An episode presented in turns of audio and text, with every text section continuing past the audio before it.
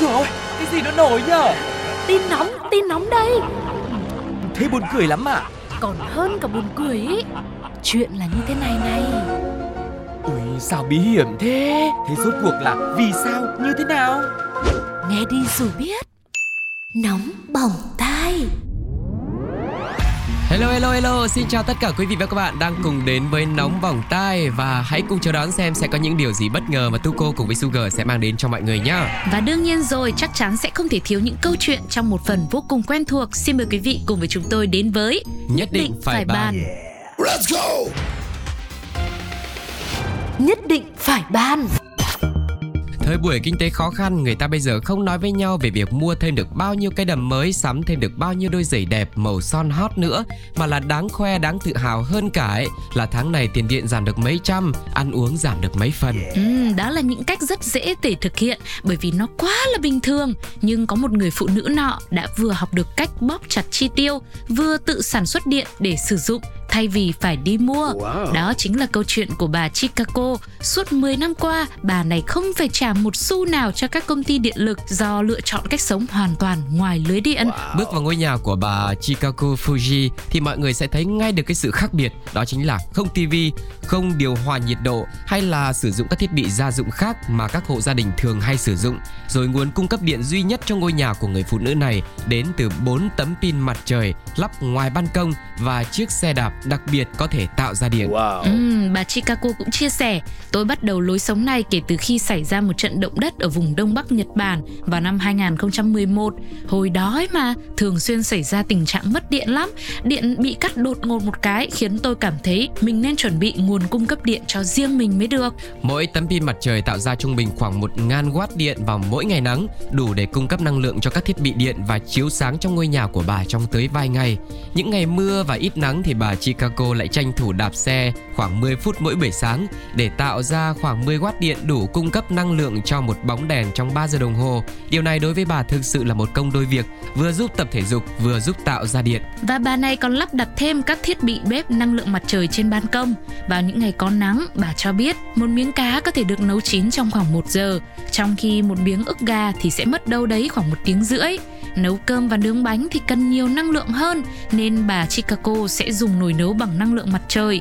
Đôi khi người phụ nữ này cũng dùng cả nến để hâm nóng thức ăn nữa. Bà cho biết nấu ăn bằng ánh nắng mặt trời rất là ngon, không dùng ga hay là điện gì cả. Tôi nghĩ cách này rất hiệu quả mỗi khi xảy ra thiên tai. Tôi thích nấu nướng bằng năng lượng mặt trời và sẽ tiếp tục phát triển các kỹ năng của mình để tiết kiệm năng lượng. Nhiều người cho rằng lối sống của bà là khác thường, có chút gì đó nó khắc khổ, xong bản thân bà lại cảm thấy hài lòng và cho rằng những việc làm của bà là trong khả năng của mình nên cũng bình thường thôi. Ừ, nói thì nói vậy nhưng mà bản thân bà đôi lúc cũng phải thừa nhận. Có khi bà cũng gặp chút khó khăn với khí hậu thay đổi thất thường những năm gần đây. Bà đã sống thế này khoảng 10 năm qua rồi Nhưng mùa hè bây giờ thì cũng quá nóng Khí hậu bất thường mà bà thì cũng đang già đi Nên nhiều khi cũng nghĩ đôi lúc cũng phải vất vả một tí đấy. Thế nên thời gian gần đây, bà Chicago cũng đã quyết định mua một chiếc tủ lạnh nhỏ để có thể giữ an toàn thực phẩm trong thời gian mà thời tiết vô cùng nóng bức. Tôi không rõ là cái lối sống tự sản xuất điện như người phụ nữ này khi mà được biết đến thì có khiến cho nhiều người học theo hay không? Nhưng mà ít nhất với thời điểm này thì lối sống tối giản của bà cũng ờ, giúp được bà không ít ờ, trong cái việc tiết kiệm cũng như là giúp nâng cao sức khỏe khi mà đạp xe để lấy điện chẳng hạn. Ừ. nhất là trong thời kỳ mà mức giá năng lượng tăng vọt như hiện nay. Ừ, công nhận lối sống này kể ra đôi lúc nó cũng sẽ hơi khắc khổ. Nhưng nếu ai mà kiên nhẫn được ý thì đảm bảo là cái số tiền mà tiết kiệm cũng là đáng kể đấy. Thế còn hôm nay thì quý vị có thanh toán tiền điện ở nhà mình chưa ạ? Và tháng này có nhiều hơn tháng trước gấp đôi gấp rưỡi gì hay không? Hãy chia sẻ cùng với Sugar và Tuko nhé. Hoặc là hóa đơn của quý vị tháng này nó có nhảy vọt lên đến gấp 10 lần. Thì cũng hãy chia sẻ đi để chúng ta cùng nhau bàn luận thêm về những cách tiết kiệm điện giữa thời bão giá. Vâng. còn bây giờ thì sẽ là một số bình luận của cộng đồng mạng về câu chuyện đầu tiên trong nóng bỏng tai ngày hôm nay. Mời mọi người cùng nghe nhé. Nhưng nhỡ mùa mưa bão thì sao nhỉ? Hu hu hu. Oh my god! Ở một mình thì được, chứ có gia đình mà như vậy thì chịu chết, lộn xộn mà rối rắm lắm. Ai khen, chứ tôi thấy vậy thì cuộc sống sao khổ quá à, không biết yêu lấy mình gì hết á.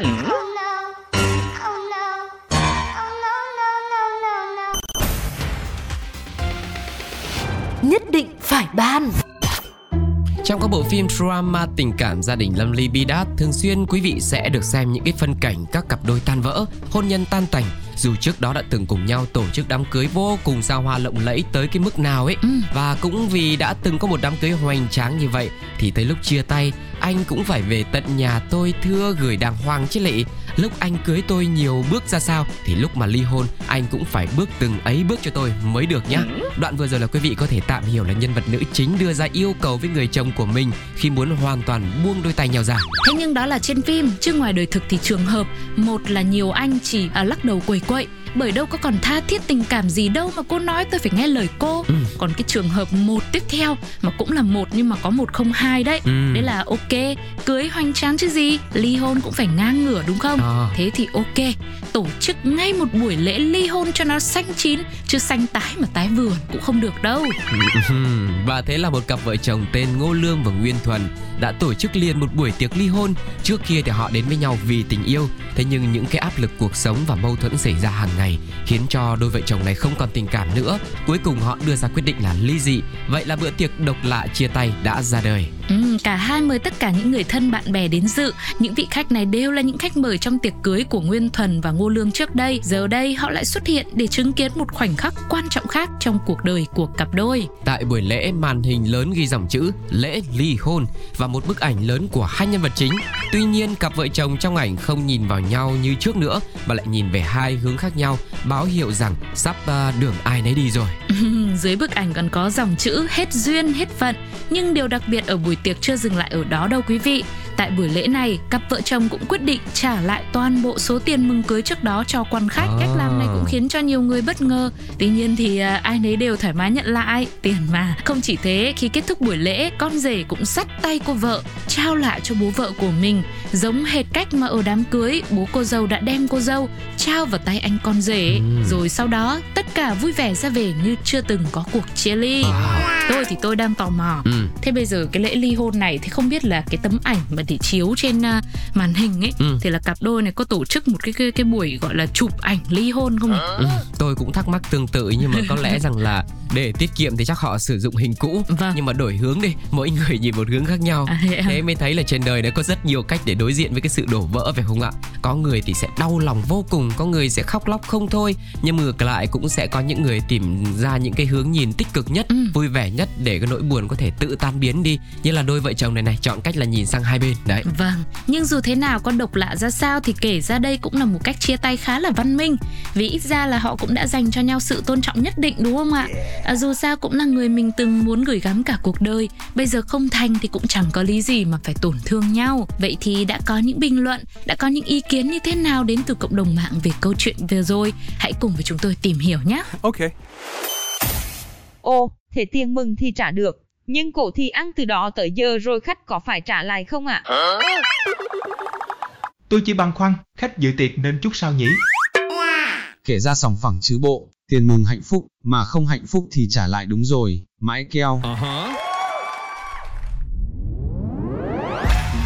Quý vị và các bạn thân mến, vừa rồi là hai câu chuyện độc lạ mà Nóng Bỏng Tai đã gửi tới mọi người ngày hôm nay. Hãy để lại những bình luận, những cảm xúc của quý vị trên ứng dụng FPT Play cũng như là fanpage Pladio Podcast nhé. Ừ, còn bây giờ thì Sugar và Tuko xin chào và hẹn gặp lại quý vị ở những số nóng bỏng tai tiếp theo để cùng lắng nghe thật nhiều những câu chuyện độc lạ khác nữa. Xin chào và hẹn gặp lại. Bye bye.